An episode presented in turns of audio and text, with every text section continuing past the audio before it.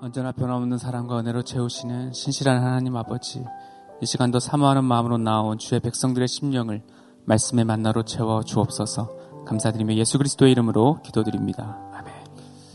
좋은 아침, 새벽을 깨우고 기도의 자리에 나오신 여러분 모두에게 하나님의 은혜가 충만하기를 바랍니다. 오늘 우리에게 주신 하나님의 말씀은 고린도후서 이 장 십이 절로 십칠 절 말씀입니다. 저와 함께 교독하도록 하겠습니다.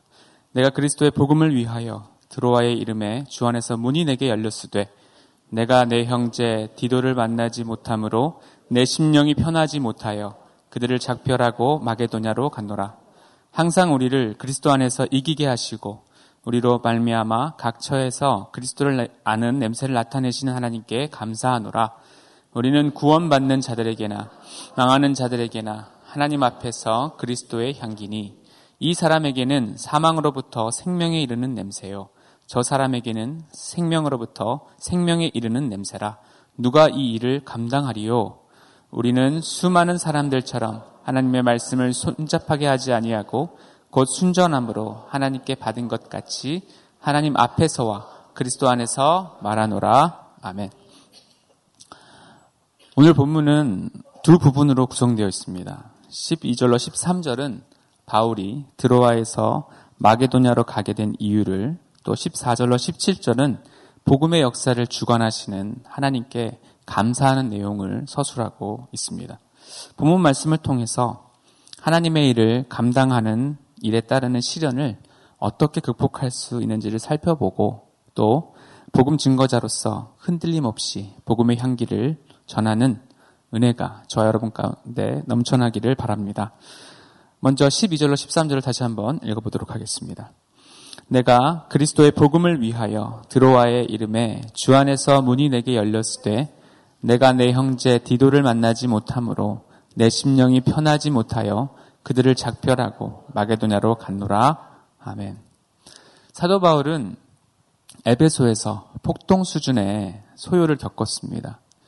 왜냐하면 바울이 전한 복음 때문인데 은세공업자였던 더메드리오가 우상을 만들어 파는 일에 타격을 받게 되면서 사람들을 선동해서 소요를 일으켰던 것이죠. 다행히 서기장에 의해서 소요는 진정되었습니다. 이처럼 바울의 복음 전도 과정에는 순조로운 열매도 있었지만 반대와 공격도 계속되었음을 알 수가 있죠. 에베소에서 드로아로 이제 출발하면서 바울은 고린도 교회의 문제를 해결하기를 원했습니다. 그래서 그것을 수습하도록 먼저 디도를 보내게 되죠.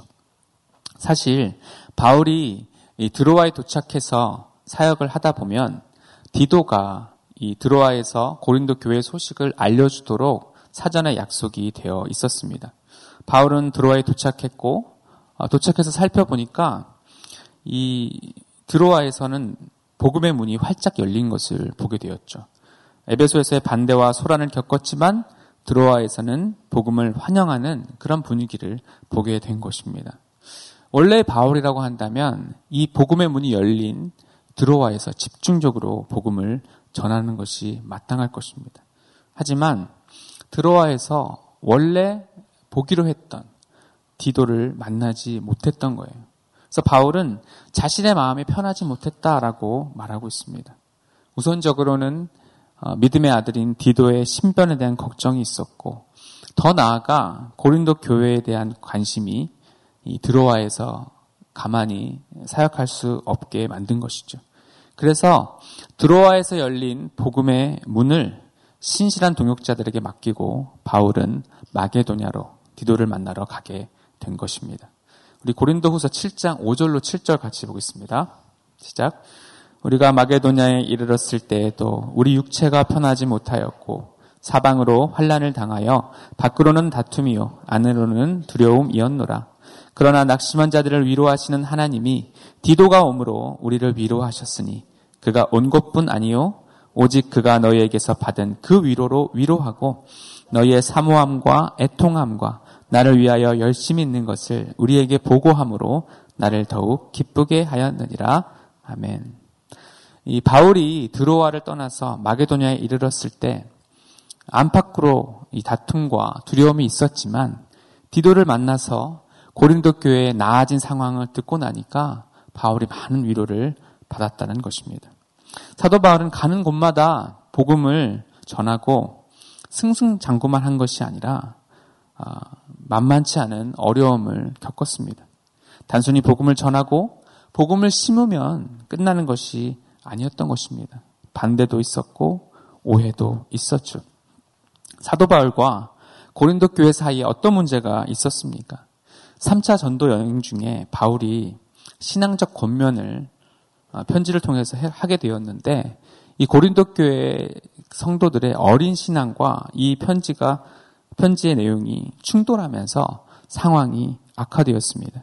또 바울이 여행 일정상 방문할 수 없다라고 얘기했더니 고린도 교회에서 섭섭한 나머지 바울은 사랑이 없고 관심을 주지 않는다라고 불평을 했던 것이죠.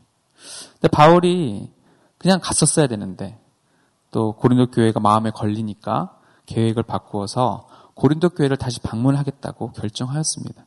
그러면 굉장히 고마운 일이잖아요. 고마워해야 마땅한데 한번 이 바울과 고린도 교회 사이에 불신이 생기니까 이런 결정을 두고 바울을 공격합니다. 왜 안 방문한다고 했다가 다시 방문을 하기로 결정을 하느냐. 이런 것만 봐도 사도 바울은 말 바꾸는 사람이다 라고 공격을 하죠. 상황에 따라 말을 바꾸는 거야 인간 본성 안에 있는 것이고 또 바울의 사역 스케줄만 보더라도 어, 충분히 고린도 교회에만 신경 쓸 수 있는 상황이 아님을 알게 되어 있죠. 어, 사도 바울도 인간인데 그럴 수 있지 않느냐라는 어, 생각을 할 만한 즈음에 다시 또다시 사도 바울의 사도성에 대해서 또 공격을 하죠. 사도라 함은 예수님을 만나서 예수님의 제자로 있던 사람을 뜻하는데 바울이 예수님을 대면한 적이 있느냐. 어, 사도의 자격이 안 되는데 사도로 주장을 하니까 사도를 사칭한 사람으로 또 바울을 공격합니다.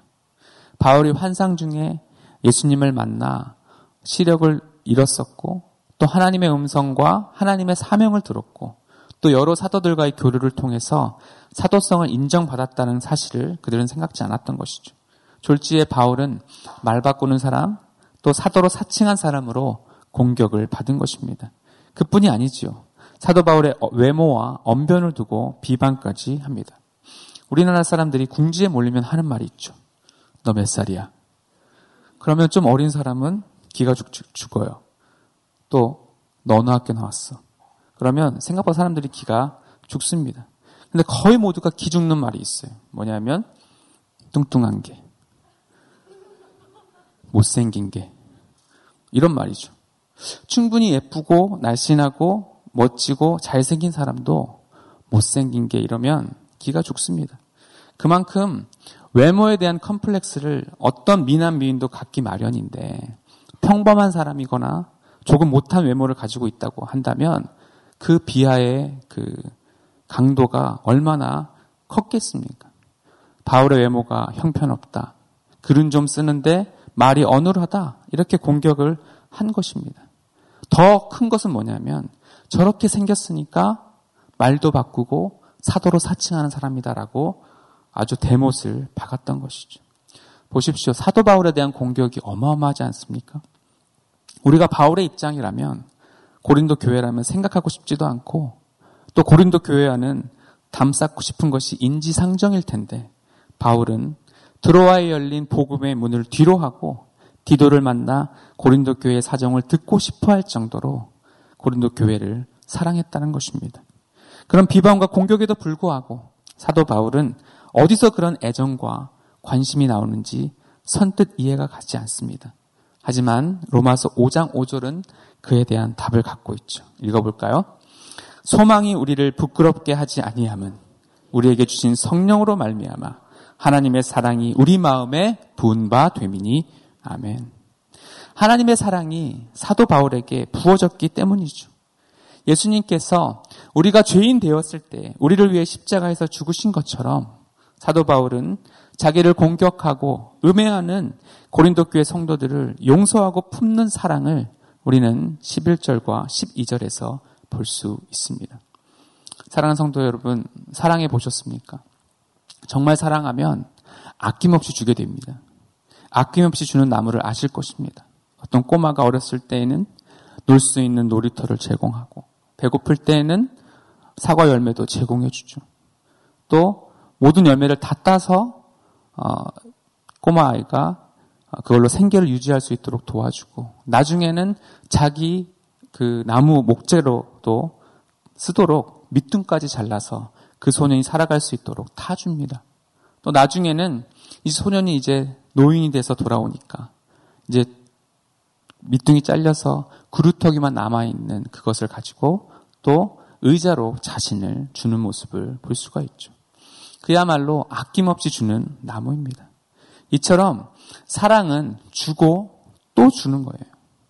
자기 열매를 다 따가도, 또 나중에는 도끼로 자기를 찍더라도 구루터기마저 지친 노인에게 주고 싶은 것이 사랑의 본질입니다. 그 사랑의 수혜자가 바로 바울이었습니다. 스데반이 돌에 맞아 죽어가는 모습을 보며 회심의 미소를 지었던 자요, 또 예수 믿는 자들을 다 잡아 기독교를 박멸하겠다고 시도했던 그 극악무도한 사도 바울 자신을 예수님이 만나주시고 사도로 보내신 주님의 그 깊은 사랑을 사도 바울은 체험한 사람이죠. 그 주님의 사랑 때문에 고린도 교회가 자신의 진심을 몰라주고 오해하고 비방했어도 고린도 교회를 끝까지 믿고 기다려준 것입니다. 사랑하는 성도 여러분, 우리가 신앙생활하다 보면 말도 안 되는 그런 음해와 조롱과 공격이 다가올 수 있습니다. 그럴 때 주님을 생각해 보십시오. 자신을 욕하고 비방하며 십자가에서 내려오라고 조롱하던 자들을 위해서 용서의 기도를 하신 주님을 생각해 보십시오. 저와 여러분 모두는 주님의 은혜 없이는 죄악 속에서 멸망할 자들이 아니었습니까? 그런데 한량없는 하나님의 은혜로 우리 모두는 구원을 받았습니다. 지금 죽어도 영원한 삶을 보장받은 하나님의 자녀가 된 것이죠. 그리고 지금 우리가 있는 자리에서 섬기고 사랑하라고 하나님께서 지금 이 자리를 맡겨주신 것입니다. 억울한 일과 핍박은 어쩌면 믿는 자들에게는 필연적인 것이죠. 그럴 때 아낌없이 주는 나무와 같이 아낌없이 주님께 받은 그 사랑을 흘려보낼 수 있기를 바랍니다. 말도 안 되는 공격과 오해와 억울한 일도 우리 예수 그리스도의 십자가 생각하며 참고 견디는 그러한 사랑을 흘려보내는 저와 여러분 되시기를 바랍니다. 사도 바울은 모든 어려운 상황에도 불구하고 복음이 전해지는 것에 대해 하나님께 감사를 표현하죠. 십사 절을 읽겠습니다. 항상 우리를 그리스도 안에서 이기게 하시고 우리로 말미암아 각 처에서 그리스도를 아는 냄새를 나타내시는 하나님께 감사하노라. 아멘. 우리가 언제 이길 수 있습니까? 바로 예수 그리스도 안에 있을 때에 우리는 항상 이길 수 있습니다. 복음은 인간의 힘으로 전할 수 있는 것이 아닙니다. 그 많은 공격과 오해가, 오해와 음해가 있는데 어떻게 인간의 힘으로 전할 수 있겠습니까? 주님 안에서 거할 때에만 이기게 되고 그리스도를 아는 냄새, 즉 그리스도의 복음의 향기를 흘려보낼 수 있는 것이죠. 십오 절을 읽겠습니다. 우리는 구원받는 자들에게나 망하는 자들에게나 하나님 앞에서 그리스도의 향기니. 아멘. 우리 믿는 자들은 하나님 앞에서 그리스도의 향기라고 했습니다. 구원받는 자들에게도 향기이고 구원받지 못하는, 못하고 망하는 자들에게도 그리스도의 향기라고 표현하고 있습니다. 이 향기에 대해서는 두 가지 반응이 나오죠. 우리 십육 절을 또 읽겠습니다. 이 사람에게는 사망으로부터 사망에 이르는 냄새요, 저 사람에게는 상, 생명으로부터 생명에 이르는 냄새라. 누가 이 일을 감당하리요? 아멘. 전쟁에서 이기, 이기고 나면 로마 병사들이 개선하는 행사가 있었다고 합니다. 그때 로마 병상, 병사들이 향을 피웠다고 하죠. 이 향은 개선하는 로마 군인들에게는 승리의 냄새고 생명의 냄새였을 것입니다. 반면에 로마 군인에 의해서 이제 패배해서 포로로 끌려오는 적군들에게는 그 향기는 패배의 냄새요, 사망의 냄새였겠죠. 마찬가지로 복음의 향기가 믿는 자들에게는 생명의 냄새죠. 누군가가 복음 전하는 모습을 볼 때 우리는 그리스도의 향기를 느낍니다. 복음의 사람과 교제할 때에도 그에게서 향기를 맡게 되죠. 복음이 녹아져 있는 행동과 말을 통해서 우리는 생명의 향기를 맡게 됩니다. 반면에 복음의 향기가 믿지 않는 자들, 복음을 하찮게 여기고 거부한 자들에게는 어리석어 보이고 무가치해 보이는 악취에 지나지 않는 것입니다. 복음이 향기롭게 받아들여질 수도 있고 악취로 느껴질 수도 있다는 것입니다. 한번 노아를 생각해 보십시오. 하나님은 노아에게 방주를 지으라고 명하셨습니다. 당시에는 비가 오지 않았었습니다. 비가 뭔지도 또 홍수가 뭔지도 모르는 시대였죠. 지면에서 이슬이 올라와서 적시었다고 했습니다. 거기다가 배를 지으면 바닷가 근처에 지어야 되는데 산 꼭대에 지으라고 하나님께서 명령하셨습니다. 그럼에도 불구하고 노아는 하나님께 순종합니다. 그때 당시에 사람들이 노아에게 어떤 반응을 보였을까요? 산 꼭대기에 방주를 짓겠다고 올라가는 모습을 보며 참 어리석고 참 무의미하게 인생을 산다라고 손가락질하지 않았겠습니까? 우리 신앙인이 신앙을 가지고 살아갈 때 세상 사람들은 노아를 향해서 외쳤던 것과 똑같은 이야기를 하죠. 쓸데없이 교회를 왜 다니느냐? 의미 없이 예수를 왜 믿느냐? 그런데 홍수가 났을 때, 죽음의 위기에 처해 있을 때 세상에서 가장 중요한 것은 노아의 방주밖에 없었습니다. 하늘에 창이 터지고 비가 쏟아지고 깊은 샘이 터져서 땅에서 물이 솟구쳐 죽음의 위기가 다가왔을 때에는 가장 의미 있는 것이 노아의 방주였다는 것이죠. 방주 건설이라는 말씀을 온전히 순종하고 소중히 여긴 노아는 생명을 건졌지만 방주를 비웃고 무가치하게 여겼던 자들은 모두 멸망하고 말았던 것입니다. 예수님의 옷도 보십시오. 로마 군인들이 예수님의 겉옷, 이 옷을 제비뽑기를 해서 가졌습니다. 네 조각으로 나눠서 네 사람이 가졌죠. 왜 그랬을까? 주석을 살펴보니까 여러 관점들이 나옵니다. 당시에는 옷이 귀했다. 그래서 가진 것이다. 혹은 죽은 사람의 옷을 가지면 운이 좋다라는 속설 때문에 가져갔다. 아니면 죽, 죽고 있는 사람 앞에서 지금 이들이 그 죽음을 조롱하듯 옷을 네 조각으로 나누었다라고 보는 학자도 있습니다. 뭐가 되었던 간에 로마 병정에게 있어서 예수님의 옷은 특별한 의미가 없는 그냥 옷에 불과했습니다. 하지만 열두 해 혈루증으로 고생한 여자에게 예수님의 옷은 특별한 옷이었죠. 열두 해 동안이나 혈루증으로 앓는 여자가 예수의 뒤로 와서 그의 겉옷을 만졌을 때 그는 그의 모든 혈루의 근원이 마르고 완전한 치유를 받았습니다. 그녀에게 있어서 예수님의 옷자락은 의미 없는 것이나 무가치한 것으로 볼 수 있는 것이 아니고 그의 삶 전체를 완전히 바꿔놓은 능력이 되었죠. 예수님의 옷은 어떤 사람에게는 무의미한 것으로 보이는 반면에 어떤 사람에게는 자기 인생을 전체를 뒤바꾸는 능력이 되었다라는 것입니다. 예수님의 십자가도 마찬가지입니다. 십자가는 구약 성경의 예언에 따르면 저주의 상징입니다. 나무에 달린 자마다 저주에 받은 자라고 했습니다. 모든 사람들, 특별히 제자들마저도 십자가의 의미를 몰랐습니다. 가룟 유다는 예수님을 삼 년 반 동안 따라다니다가 예수님이 십자가 지신다고 하니까 무의미하게 여겼죠. 저주에 받아 죽을 사람을 그동안 따라다닌 것이 아까워서 은 삼십이라도 받겠다며 스승을 팔아버렸습니다. 가룟 유다의 은 삼십의 메시지가 무엇입니까? 예수님의 삶은 은 삼십에 불과한 싸구려였다라는 조롱이죠. 심지어 베드로도 그랬습니다. 예수님 십자가 지지 마십시오 라고 하면서 예수님을 나무랬죠. 왜냐하면 십자가에서 죽음은 소위 말해서 개죽음이라는 거예요. 그래서 어린 여자 종 앞에서 주님을 세 번 부인하고 말았고 십자가를 무의미하게 여겼기에 제자들이 도망하게 된 것입니다. 그러나 십자가가 정말 의미가 없습니까? 고린도전서 일 장 십팔 절을 보겠습니다. 시작. 십자가의 도가 멸망하는 자들에게는 미련한 것이요 구원을 받는 우리에게는 하나님의 능력이라. 아멘. 구원을 주시는 유일한 능력이 바로 이 십자가에 있습니다. 멸망하는 자들에게는 의미가 없지 우리 믿는 자들에게는 하나님의 능력이 바로 십자가입니다. 계시록 십이 장 십 절도 보겠습니다. 시작. 내가 또 들으니 하늘에 큰 음성이 있어 이르되 이제 우리 하나님의 구원과 능력과 나라와 또 그의 그리스도의 권세가 나타났으니 우리 형제들을 참소하던 자 곧 우리 하나님 앞에서 밤낮 참소하던 자가 쫓겨났고 아멘.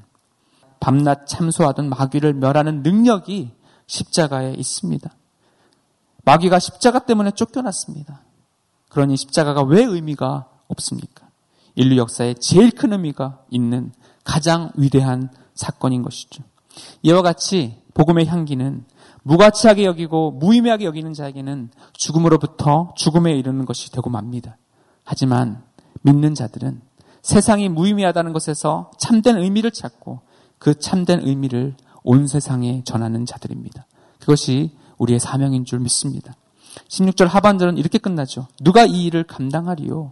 복음을 감당하는 데는 두 부류가 있다는 것이죠. 우리 십칠 절을 또 읽겠습니다. 시작. 우리는 수많은 사람들처럼 하나님의 말씀을 혼잡하게 하지 아니하고 곧 순전함으로 하나님께 받은 것 같이 하나님 앞에서와 그리스도 안에서 말하노라. 아멘.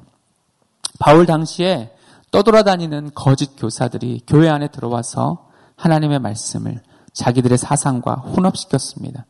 혼잡하게 하다는 말은 장사꾼들이 이익을 얻기 위해서 포도주에 물을 타는 행위를 가리킵니다. 이는 복음에 율법주의를 교묘히 섞어놓은 거짓 교사들의 그릇된 가르침을 지적하는 표현이죠. 쉬운 성경에서는 돈을 벌기 위해 하나님의 말씀을 팔고 다니는 자들이라고 표현하고 있습니다. 생명에 이르는 생명인 복음을 이용해서 자기들의 이속을 챙기는 거짓 교사들, 멸망으로 인도하는 악한 교사들이 있다는 것이죠. 오늘날로 치면 이단 교주들 같은 자들이 그런 자들입니다. 반면에 사도 바울은 순전함을 강조합니다.